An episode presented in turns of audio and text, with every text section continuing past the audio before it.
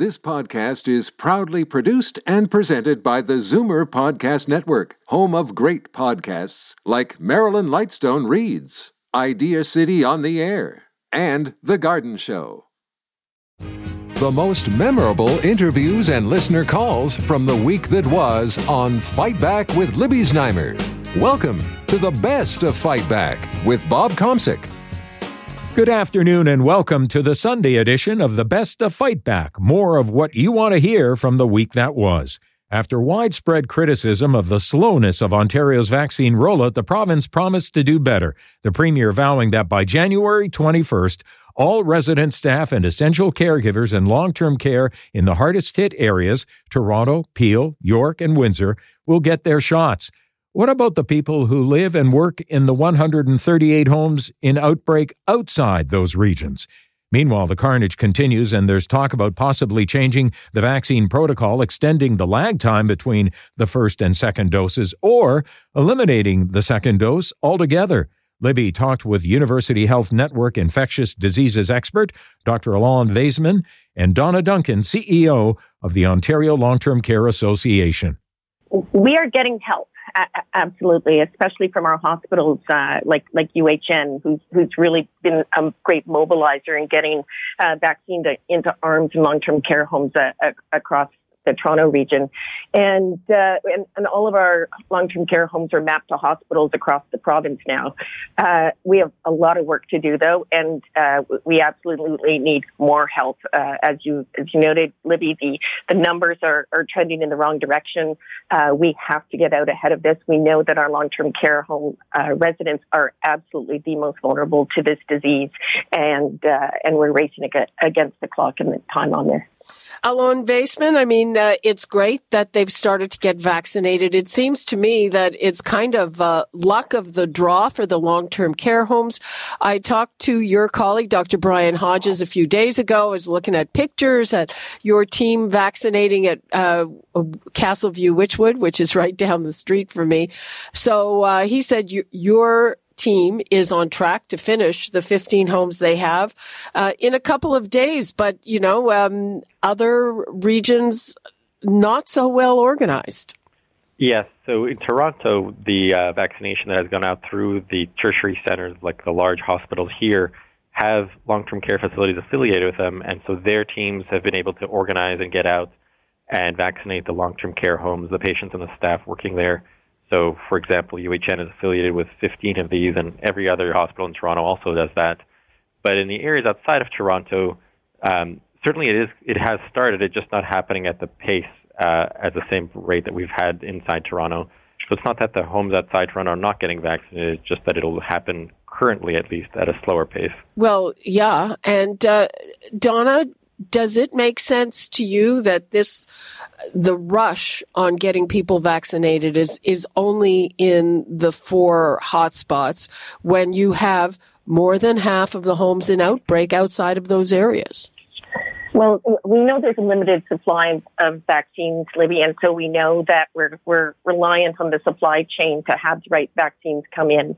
Uh, we were disappointed when uh, the Pfizer vaccine couldn't be moved into our long-term care homes, so there was a lag time in, in being able to vaccinate our, our residents, even even in the the, the four main hotspots.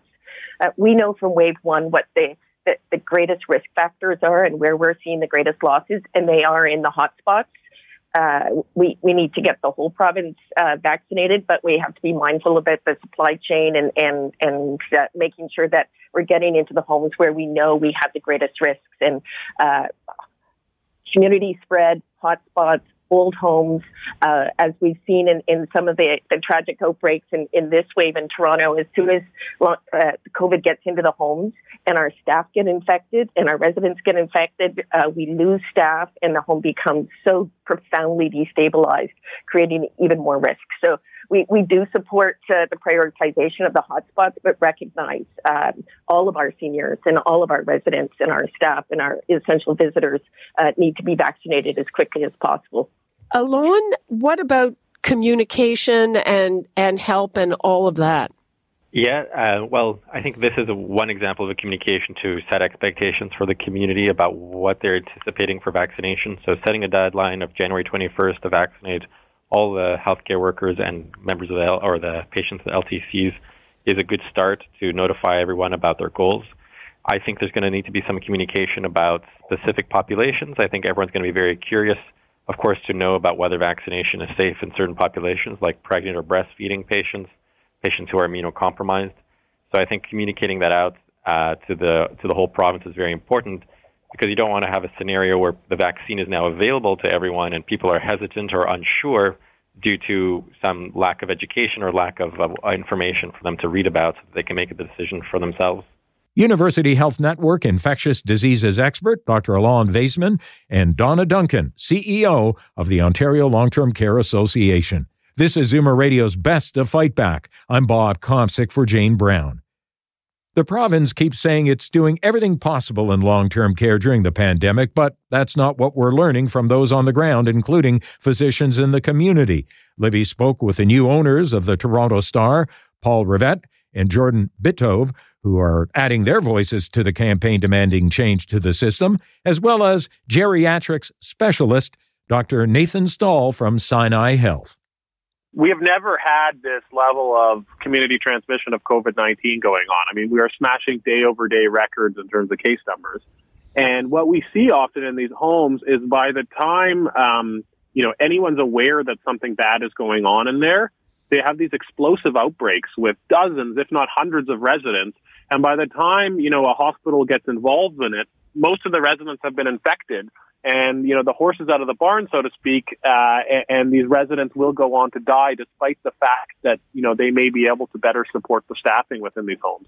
I would like to welcome the new owners of the Toronto Star, Paul Rivett, chairman and co-proprietor of Torstar, and Jordan Bitove, publisher of the Toronto Star and co-proprietor of Torstar. I'm just going to uh, quote one line from your editorial. We are writing out of anger and sorrow over the inhumane treatment of one of the most vulnerable and venerable groups in our society, our elders. W- what made you take that step? Well, Libby, it's it's Paul. I, will go first, and Jordan can add. Uh, you know, we uh, we've only been here as the owners for four months, um, and and there's been dozens of our reporters and columnists talking about this issue for over a decade. Um, but but for us, uh, sitting here, uh, you know, just finally we're drawn to action by by the reports that we're getting from our own people about the the, the atrocious conditions, and and and and and the, the lives being lost, and and and just felt like there just there is not enough being done to expose the problem and to and to get action. And um, and every day it's it's not one or two, it's dozens of people dying, and it's preventable. It's it's it's atrocious, and so we just thought we had to jump in and do something. Jordan. First of all, Libby, I want to commend you and Moses and uh, and Zoomer for really uh, and all the wonderful things that CARP has done for um, for making this a, a, a major issue and Thank for you. standing up for your uh, for uh, all your listeners and and your readers. And that's honestly all we're trying to do is we're trying to do what anyone I think in uh, and I, Paul and I always talk about it. We're in a very privileged position, and we're humbled by this that we have the ability um, to uh, share information, to be able to um, affect uh, policy and hold our leaders accountable. And the hope really is that you know one life lost is is too many. And Paul has uh, a mother. I, my mother is 93 years old, and we've all, I think we've all had friends that have been affected by it and seen how deplorable the situation is. And our ask really is, I think, and we're, you know, you'll see it in, in the next few days but we have a list of asks, um, and uh, I won't call them demands, but things that we would like to see happen immediately. And it comes, this all comes from a very, very good place, which is, you know, just treating our elders with respect and dignity. Uh, they have given us in this country so much, and we owe it to them. Dr. Stall, uh, is the the government just kind of caught like a deer in the headlights? They because it seems that you know, uh, there's not really an urgent response to the crisis part of this as opposed to the fact that it's been going on for decades and yes, the system has to be overhauled. Yeah, uh, you know, I've often wondered this. You know, I, I, one of the things I think we've gotten into the rut of in this pandemic is we seem to be able to only focus on one thing at a time, right? So early on in the pandemic, it was hospitals and critical care capacity. Then we had the moment when it was long term care, where that's where all the deaths were happening. Over the summer, Still we is. focused on schools. Um, in the fall, we focused on sort of reopening, and now it's sort of vaccines, right? And and it seems to be one issue that dominates everything. Um, and people are so overstretched in our healthcare system that um, without leadership in other areas, these things do not seem to get the attention and political will and the political action that they need. Um, and, and right now, if you look where all the focus is and where the where all the leaders are, it's in front of freezers with vaccines and at vaccine administration clinics. But the entire long term care sector is on fire right now geriatric specialist Dr. Nathan Stall from Sinai Health, and the new owners of the Toronto Star, Paul Rivett and Jordan Bitove. I'm Bob Komsic, and this is Zoomer Radio's Best to Fight Back. Coming up after the break, American political experts examine the violent assault on the Capitol as the U.S. prepares for Inauguration Day. You're listening to an exclusive podcast of Fight Back on Zoomer Radio. Heard weekdays from noon to one. Good isn't good enough. Make way for the best of Fight Back with Bob Komsic on Zoomer Radio. Welcome back. It's not something Americans will soon forget nor recover from. The violent assault on the Capitol by riled up supporters of Donald Trump that left four dead, at least 14 police officers hurt, and dozens arrested, many for violating a curfew imposed by the mayor of Washington. Joining Libby to discuss were Melissa Miller, professor of political science at Bowling Green State University, Republican strategist Seth Weathers, and Larry Haas, a former White House communications strategist. Of course, it was sickening. I found myself uh, riveted to the TV with my stomach churning. Uh, you know, we are known as, and I think for most of our history have been, uh, considered the world's leading democracy, uh, a beacon uh, for the rest of the world, uh, for would be Democrats, for dissidents who are working hard in authoritarian countries. And I was embarrassed and thought that it was terribly undermining our image, both now and for some time in the future until we sort of right the ship, presumably under President uh, Biden.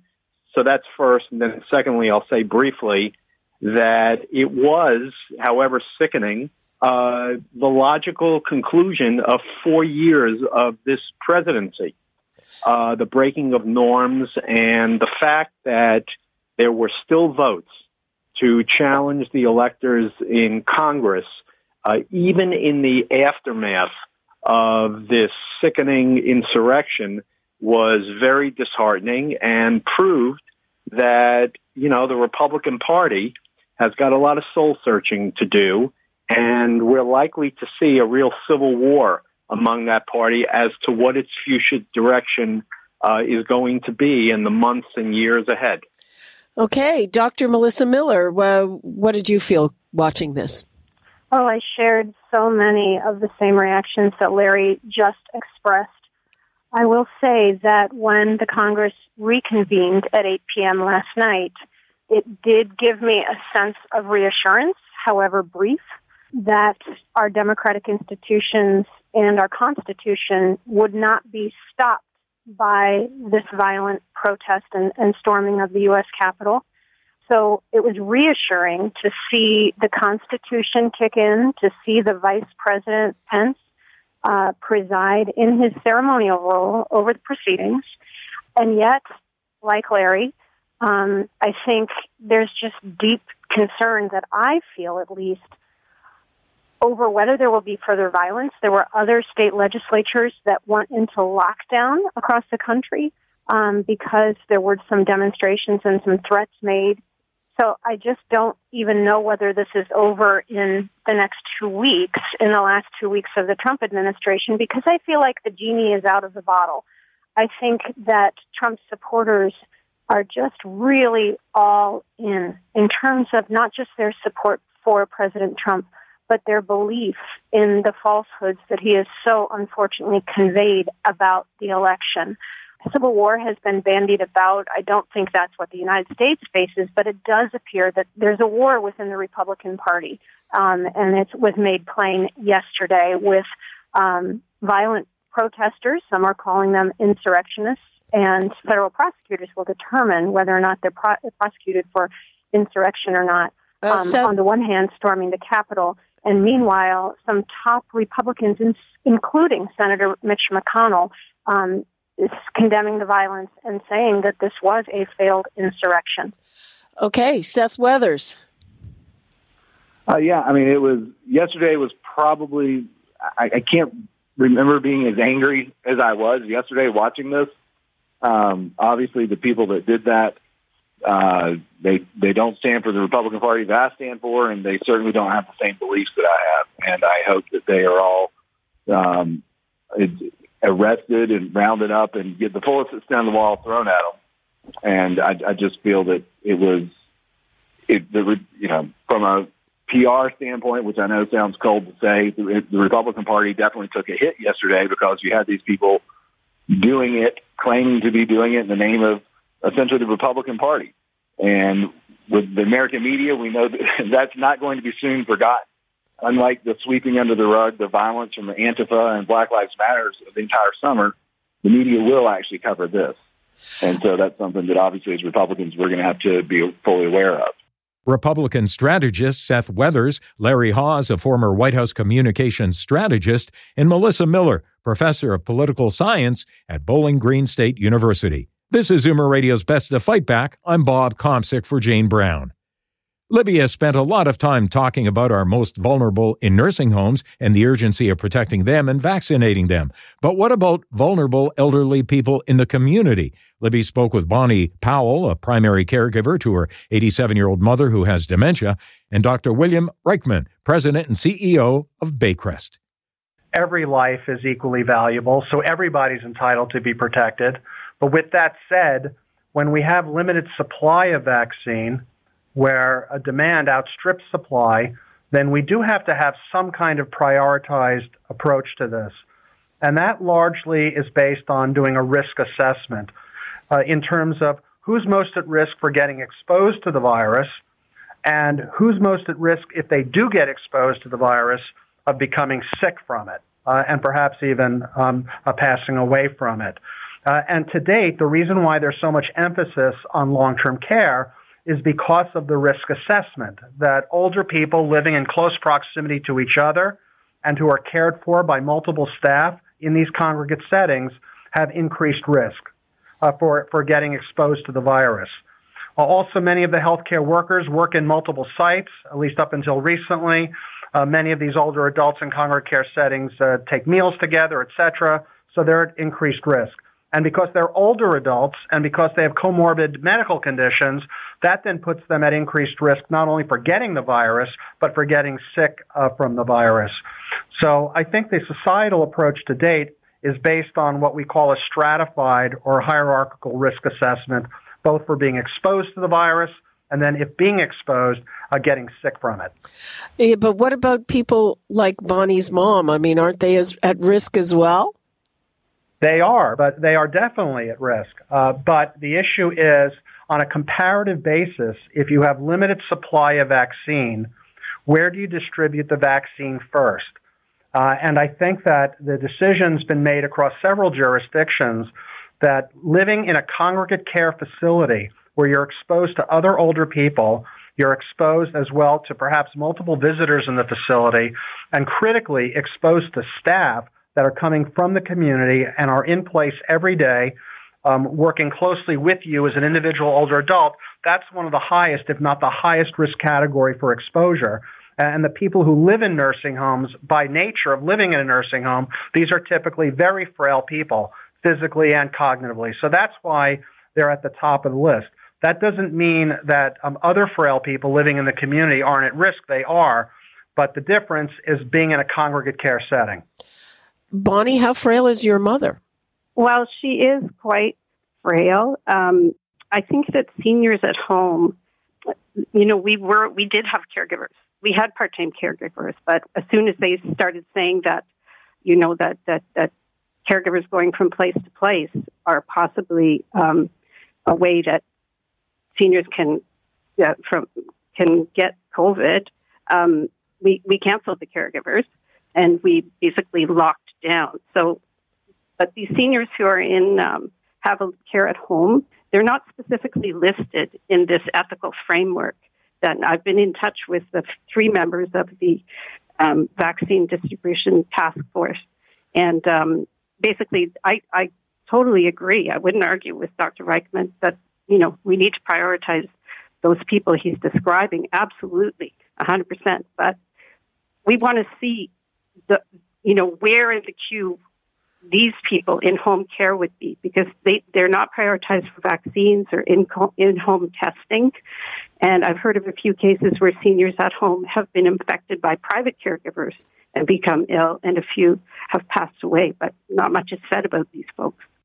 But I also think that while we're waiting for the vaccine, anything we can do to get people enthusiastic about getting vaccinated, we need to do because I hear what Bonnie's saying. You know, she's eager. She wants to get vaccinated and get her mom vaccinated. Um, I have less concern about Bonnie and her mom. I'm concerned about um, large numbers of healthcare workers that have a vaccine hesitancy uh, and perhaps have um, embraced some myths about the safety um, of, of vaccines uh, that could really get in the way of us reaching the kind of population immunity we need to put this pandemic behind us. Dr. William Reichman, President and CEO of Baycrest, and Bonnie Powell, a primary caregiver to her 87 year old mother who has dementia. I'm Bob Komsic, and you're listening to the Best of Fight Back. Coming up, what you had to say about the week that was, and the Fight Back Knockout Call of the Week. You're listening to an exclusive podcast of Fight Back on Zoomer Radio, heard weekdays from noon to one. Zoomer Radio, pulling no punches with the best of Fight Back with Bob Komsic. Fight Back with Libby Znaimer brings you comprehensive coverage of the news stories that interest you and your reaction to them on the phones. Here are some of this week's best calls. Cheryl from Newmarket wonders about the province's vaccine rollout plan for long term care. I am an essential caregiver. My husband is in long term care. And I'm questioning that January 21st date. I was in, I actually have just left the building and I just now was able to give permission for him to have the shot. They're getting it on the 13th. They have no idea when it's available for an essential caregiver. So I am questioning if you've been told the 21st of January, I don't know who's told you because I'm really questioning that. They, the people, the staff at his long-term care don't know. Shirley in Collingwood shared another vaccine distribution story. I have a, a granddaughter that works in a nursing home in Cambridge.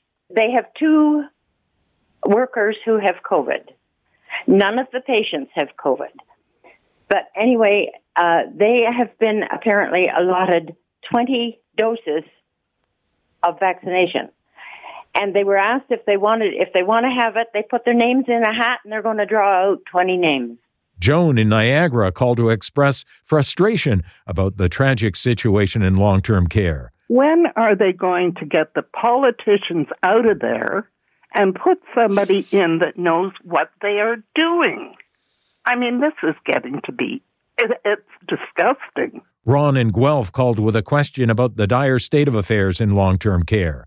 A lot of people are calling for these uh, um, some of these homes to be closed. Um, you know, they're infection factories and everything else. But what do we do if we close all these long term care homes? What do we do with all the people that are already there if you close the homes? And now, Fight Back's Knockout Call of the Week. In fact, there were a lot of great calls this week, but the winner of the Fight Back Knockout Call of the Week comes from Mary Ann in North York, who had this message for politicians who vacationed abroad. Shame on every one of those politicians. It's disgusting. Not only should they be all tossed to the curb, they should all be given a hefty fine. My husband spent 10 months in, um, in a nursing home before COVID hit, I took him out all the time, days out up north just for a beautiful drive. 10 months he has not seen outside. He's in a tiny room with a television, and I travel and visit him sitting there. All I'm hearing is he wants to go for a nice long drive. And these idiots do this? Are you kidding me? Shame on every one of them. That does it for this week's Best of Fight Back on Zoomer Radio. If you'd like to qualify for the Fight Back Knockout Call of the Week, phone us between noon and 1 weekdays. Or if you have a comment, email us at fightback at zoomer.ca, follow us on Twitter at FightbackLibby, and have your say anytime on our Fight Back voicemail at 416 367 9636. I'm Bob Komsic. Join us again next weekend when we'll round up the best of Fight Back. The best of Fight Back is produced by Jane Brown, Justin Eacock, and Zeev Hadi, with technical production by Kelly Robotham. Executive producer Moses Znaimer. This podcast is proudly produced and presented by the Zoomer Podcast Network, home of great podcasts like Marilyn Lightstone Reads, Idea City on the Air, and The Garden Show.